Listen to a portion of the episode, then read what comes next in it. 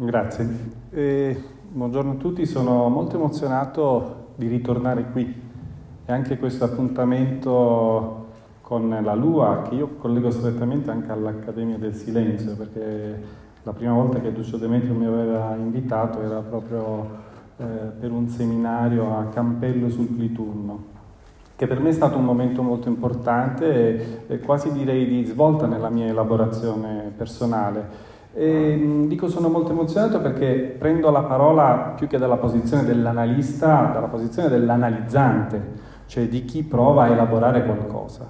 E questi incontri per me sono un modo per ricavarmi del tempo, anche durante le vacanze ho portato con me dei libri, eh, molti di Duccio Demetrio, altri di Giuseppe Pontiggia. Mio figlio ha appena visto Duccio Demetrio, ah è lui, voglio subito eh, andare a chiedergli com- come fa, perché scrive tutti questi libri. Eh, e quindi mi porto dietro, eh, prima di questi incontri, una serie di pensieri, una serie di riflessioni che mi portano a soffermarmi meglio su alcune cose che senza questi appuntamenti, senza il doverne parlare a voi, magari non avrei mai capito o non avrei mai saputo. È proprio per questo che c'è la questione dell'analizzante, di chi si mette appunto così e vi espone un po' il tragitto che ha fatto. Mi sono mangiato due minuti, farò eh, però, dato che ho una formazione lacaniana, sono abituato col tempo variabile del seduto a stringere, quindi a puntare dritto eh, l'attenzione su ciò che secondo me vale la pena tenersi. Eh, li ripercorro così, eh, senza approfondirli, perché devo confessarvi che mi ero eh, riproposto di raccontare tutto quello che avevo messo negli appunti, ma è venuto fuori un libro. Il primo punto, quando ho provato a raccontarlo a mia moglie, ci ho messo quindici minuti, quindi eh, adesso stringo per davvero. Allora, perché si scrive? Secondo me già questa domanda pone una questione per un analista, perché non è come il libro di eh, Duccio Demetrio, perché noi amiamo scrivere, perché amiamo scrivere, perché si scrive. Quindi dovremmo sdoppiare questa domanda in perché noi scriviamo e perché qualcosa si scrive. Chi è il soggetto di questo si scrive? Io credo che in questo sì impersonale noi troviamo la chiave per intendere veramente qual è il rapporto che ogni soggetto può stabilire con la scrittura, quando è una scrittura che vuole far fare i conti con l'esperienza dell'inconscio. I due maestri che io ho seguito, diciamo, nel preparare questo incontro sono Duccio Demetrio e Giuseppe Pontiggia, che possono sembrare distanti ma in realtà convergono sulla questione dell'inconscio. Per loro parlare di scrittura, fare esperienza della scrittura, vuol dire far esistere l'inconscio. Eh, quando io eh, mi sono chiesto perché si scrive, potrei dire che potremmo riassumere perché si scrive in quel qualcosa che ci scrive il silenzio. C'è una frase di Duccio Demetrio che ricorre in diversi suoi testi che per me ehm, credo sia cruciale per intendere un po' l'aspetto filosofico e incarnato del suo percorso eh, sull'autobiografia. Non ho letto tutto Duccio Demetrio, però gran parte di quello che ha scritto l'ho letto. Per come l'ho capita io, quella frase lì, siamo scritti dal silenzio, fa capire che l'esperienza del silenzio è un'esperienza dove noi non incontriamo il nostro io, ma noi incontriamo ciò che disabilita ogni nostra pretesa di identificarci in quello che crediamo di essere. Poco fa Paolo Di Paolo diceva, sapete, ogni tanto lo scrittore fa la parte. Ecco, quando noi facciamo la parte, quando noi ci mettiamo a svolgere un ruolo, quando noi ci identifichiamo in una certa idea di noi stessi, allora, in quel momento lì, noi siamo sul versante dell'io, crediamo di essere quello che diciamo di essere. Ecco, nell'esperienza della scrittura e nel confronto col silenzio, tutto quello lì viene smontato. Se volete capire perché un analista rimane in silenzio, è, da un lato, per essere strettamente attento, fare posto alla parola del paziente, ma è perché il paziente possa incontrare la dimensione del silenzio. Custodire la dimensione del silenzio vuol dire custodire l'esistenza dell'inconscio. Custodire l'esistenza di quel qualcosa che si scrive mentre noi scriviamo. Quindi perché si scrive, potremmo dire, prima domanda, eh, si scrive per far esistere l'inconscio. C'è un io che scrive, ma quando l'io scrive in realtà è sempre un'autobiografia altrui, diceva questa mattina Paolo Di Paolo, ed è appunto l'autobiografia dell'inconscio. Silenzio. Uh, io ho scritto un libricino che vi suggerisco di comprare, perché è il, tra, forse il decimo libro che ho scritto, ma è il primo libro che è piaciuto a mia moglie, se non altro per questo uh, vale la pena uh, prenderlo, ed è scritto nella collana dell'Accademia del Silenzio. Era la conferenza di, uh, di quell'incontro a Campello sul Clitunno, e lì, per spiegare perché il silenzio ha a che fare con l'inconscio, ho proposto tre vertici di osservazione. Il primo, l'immagine. E lo abbiamo visto. Ogni volta che noi facciamo esperienza del silenzio ci accorgiamo che c'è un mistero che ci abita. Noi non coincidiamo del tutto con quello in cui vorremmo consolarci, identificarci, piacere, riconoscere, essere riconosciuti. In fondo eh, Gianluca era un po' anche in difficoltà nel esporre le biografie, i profili, come mi presento. Ecco, potremmo dire che il silenzio smonta ogni nostra eh, pretesa di poter eh, esprimere pienamente quello che siamo attraverso una presentazione di sé. E l'autobiografia non è una presentazione di sé, ma è incontrare quella dimensione lì che potremmo dire è impresentabile, cioè non è eh, rappresentabile. L'altro aspetto è, io ho fatto l'esempio dell'uomo sul canotto. Un mio paziente mi aveva raccontato che una volta era su una piccola isola e doveva andare in un'altra isola. A un certo punto del tragitto si volta indietro e non vede l'isola di partenza, ma non vede neanche quella verso cui era diretto, e lì lui dice che aveva provato l'angoscia. Ecco, tutte le volte che noi facciamo esperienza del silenzio, in qualche modo siamo soli e senza scuse, come direbbe Sartre, citato da Recalcati, cioè non possiamo ritornare più indietro e non siamo garantiti verso la meta, la destinazione, verso il punto in cui pensavamo di essere diretti. Io credo che quel punto lì, però non avremo forse occasione di svilupparlo oggi, ha a che fare con quello che Chiara Di Domenico diceva all'inizio, e lì facciamo esperienza di, dell'esperienza del melo, direi. Un melo non si chiede perché fa le mele. Quella lì è una questione molto importante per capire la passione della scrittura, perché adesso noi stiamo facendo una tavola rotonda, ci stiamo riflettendo, stiamo cercando di spiegare, stiamo cercando di introdurre in una trama, stiamo cercando di elaborare, di fare un discorso comune, ma di qualcosa che in realtà, quando succede, non domanda nient'altro, come un melo non domanda niente. Un melo non, non fa mito, un melo non diventa un eroe, un melo se ne infischia di ogni passaggio, potremmo dire, dalla vittima all'eroe. Quindi ci so, c'è questa doppia tensione nella scrittura. Da un lato eh, un'esperienza che, come diceva Baudelaire a proposito del viaggio, veri viaggiatori sono coloro che partono per partire, è lì l'esperienza del melo. Dall'altro lato c'è il desiderio, attraverso la scrittura, di rendere comunicabile la nostra esperienza sul canotto, di far eh, partecipare gli altri a quello che ne è stato di noi quando eravamo su quel canotto. E almeno una volta ciascuno di noi, se ha provato ad amare, è stato su quel canotto,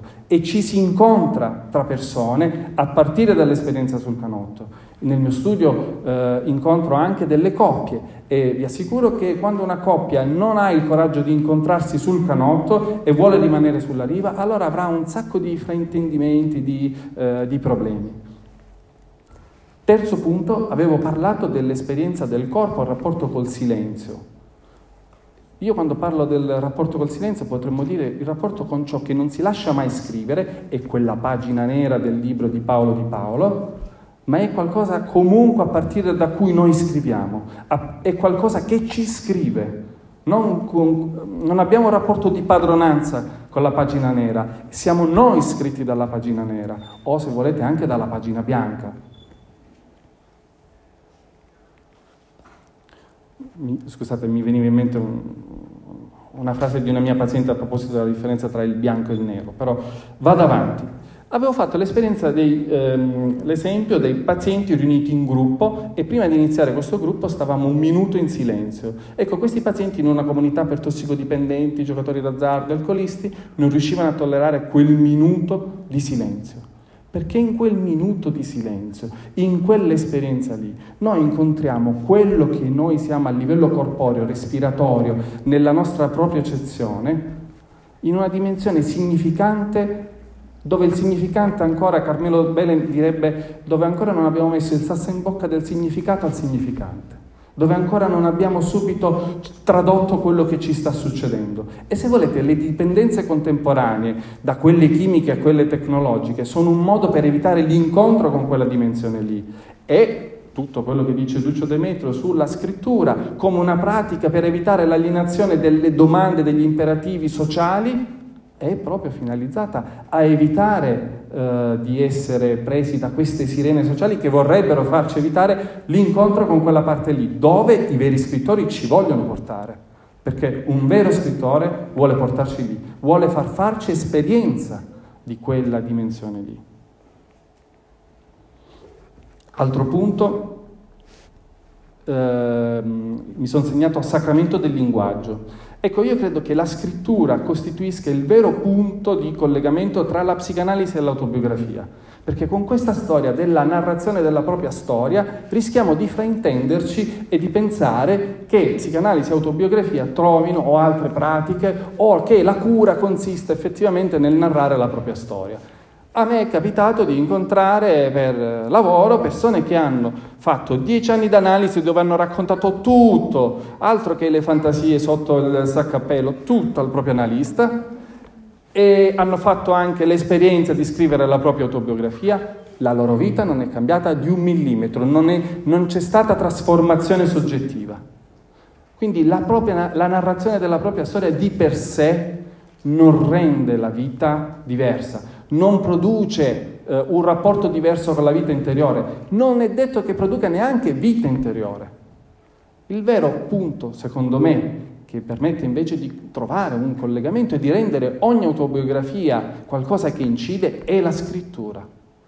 Perché la pratica della scrittura fa esistere il sacramento del linguaggio per noi umani. Nel passaggio dall'oralità alla scrittura, qualcosa di irreversibile viene generato. Qualcosa che non è più cancellabile, come una pagina nera, come una pagina scritta o come una pagina bianca. Potrei dirvi, ad esempio, eh, se volete prendere un libricino di Duccio Demetrio, eh, per i pazienti tossicodipendenti qual è il problema? Che non esiste il sacramento del linguaggio, perché il sacramento del linguaggio è il titolo di un libro del filosofo Giorgio Agamben che ci fa fare nel suo percorso un'archeologia, un percorso archeologico rispetto al giuramento, cioè che vuol dire per noi umani mettere in gioco quello che noi siamo, affidarlo alla parola. Ecco, potremmo dire che per i tossicomani non è vero che le parole fanno esistere qualcosa, non è vero che le parole fanno esistere la vita interiore, non è vero, non, hanno la, non compiono l'atto di fiducia verso la parola. Ecco perché sono così capaci di raccontarvi i loro traumi, di manipolare, perché non hanno fatto quell'atto di fiducia sulla dimensione della parola. E nella vita di ciascuno di noi è importante incontrare almeno un testimone che ci faccia capire, quando Chiara Di Domenico diceva quei romanzi che ti cambiano la vita, ecco, quegli incontri che ti cambiano la vita è quando tu vedi che la parola diventa espressione del sacramento del linguaggio. E la parola può essere espressione del sacramento del linguaggio quando trasforma l'instabilità, la stabile stabilità di tante persone in qualcosa di irreversibile. Permette, potremmo dire, di passare da quelle prime due fasi che Duccio Demetrio indica come rievocazione e ricordare, e poi lui dice rimembrare e rammentare. Trovare quelle parole che hanno veramente scandito la nostra vita, che hanno fatto da spartiacque, e quelle parole lì, mi permetto di dire, che non c'erano prima della scrittura, non c'erano prima di averle raccontate a un analista.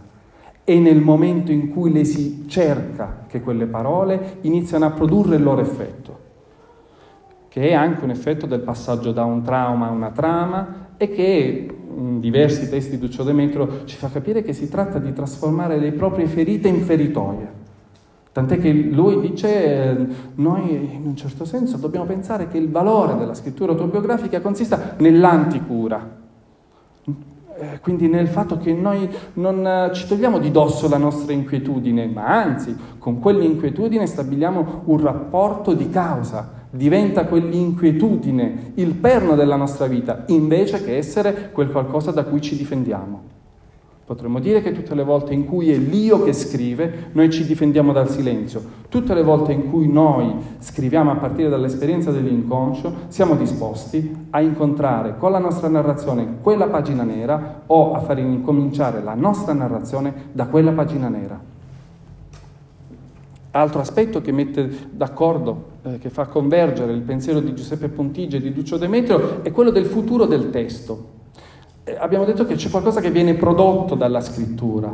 Appunto eh, l'inconscio anche nella psicanalisi non è soltanto la rimemorazione del passato, ma è un avvenire, è un rendere, potremmo dire, forse più che la scrittura dovremmo dire lo scrivere, è l'atto dello scrivere che ci espone a incontrare qualcosa che ci supera, qualcosa che disabilita ogni nostra pretesa di essere eh, i signori della nostra esistenza, lasciar, lasciarci scrivere dalla vita. E tant'è che il futuro del testo fa sì che quando noi guardiamo un'opera che scriviamo o la nostra stessa autobiografia la vediamo come la storia di un altro, come l'autobiografia altrui, come il testo ne deve sapere più dell'autore. E quindi vediamo che non è più l'autore, l'io, che genera l'opera, ma è l'opera che scrive qualcosa di nuovo nella vita dell'autore. Tant'è che tutte le volte che cerchiamo di capire eh, qual è stato il fantasma inconscio dell'autore perché ha generato quell'opera, in realtà ci muoviamo su un piano estremamente giusto. Eh, sono quelle interviste su cui ci si possono fare dei libri, ma ciò che è importante in realtà è l'effetto che l'opera ha avuto sull'autore, l'effetto che lo scrivere ha sullo scrivente. Quanto tempo? Poco. Poco.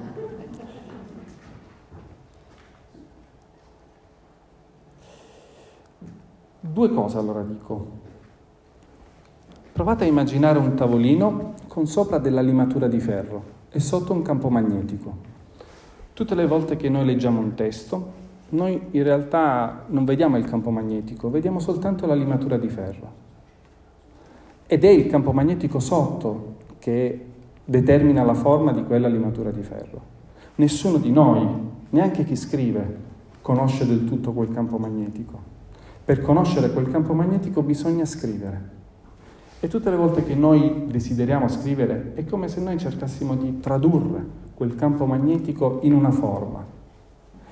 Ma attenzione, la forma, come anche ricorda Duccio Demetrio, non deve essere lo scopo. La, scop- la forma deve essere il risultato di questo nostro lasciarci scrivere da quel campo magnetico. Ma quel campo magnetico, se noi non proviamo a scriverlo per almeno un lettore, non esisterà mai. Quindi in questa parola, che come ricordava Nicoletta, è sempre la parola è un tramite, noi abbiamo bisogno della parola, della parola scritta, se pensiamo al sacramento del linguaggio, noi abbiamo bisogno della parola scritta per avere un tramite, uno sdoppiamento con quell'inconscio, rispetto a quell'inconscio. Ma se non proviamo a tradurre quella dimensione lì per qualcun altro che ci ascolta, anche dietro il divano non lo vediamo, perché poi alla fine quando ad esempio si parla sul lettino non si vedono le reazioni dell'altro, ma l'altro è comunque presente. Ecco, eh, potremmo dire che la scrittura fa sempre esistere un altro, sia l'altro che in noi, che è il nostro inconscio, sia l'altro che colui a cui in qualche modo abbiamo immaginato di poter scrivere, che non è il target, perché in fondo nell'operazione della scrittura c'è il rischio di voler essere riconosciuti, voler essere riconosciuti perché tutti noi nella vita almeno una volta ci siamo sentiti non amati e allora vorremmo attraverso la scrittura magari eh, presentare la parte di noi più manchevole e vedere in modo qualcuno che la, che la ami. Ma come diceva David Foster Wallace, noi non dobbiamo scrivere con quella tensione lì di voler essere amati, noi dobbiamo scrivere con la parte di noi che ama. E forse per capire questa parte di noi che ama possiamo pensare a un'altra scrittrice, sempre citata da Duccio Demetrio, che dice: se la scrittura per te non è come un respiro, non ha la stessa necessità del respiro, allora tu non hai bisogno di scrivere. E quindi quando noi pensiamo alla parte di noi che ama, vuol dire che noi ce ne infischiamo di um, essere finalmente riconosciuti, cioè di far traghettare quello che fa l'esperienza del melo, cioè il melo non ha nessun bisogno che qualcuno fa le mele uh, a modo suo, da solo, senza bisogno che qualcuno se ne accorga. Ecco, scrivere di quella parte di noi rivolta a qualcun altro, ma infischiandocene, però che venga del tutto riconosciuta. È solo in quei momenti lì che si crea la vera possibilità di connessione con l'altro, di un riconoscimento reciproco, che non è il riconoscimento finalmente ho trovato qualcuno che mi ama, Gianluca diceva l'anno scorso, due anni fa erano le persone rimaste molto contente, ma in realtà perché avevo parlato di mia moglie, avevo detto che mia moglie, quando c'è qualcuno che parla bene di me, dice: amore, si vede che non hanno capito nulla di te.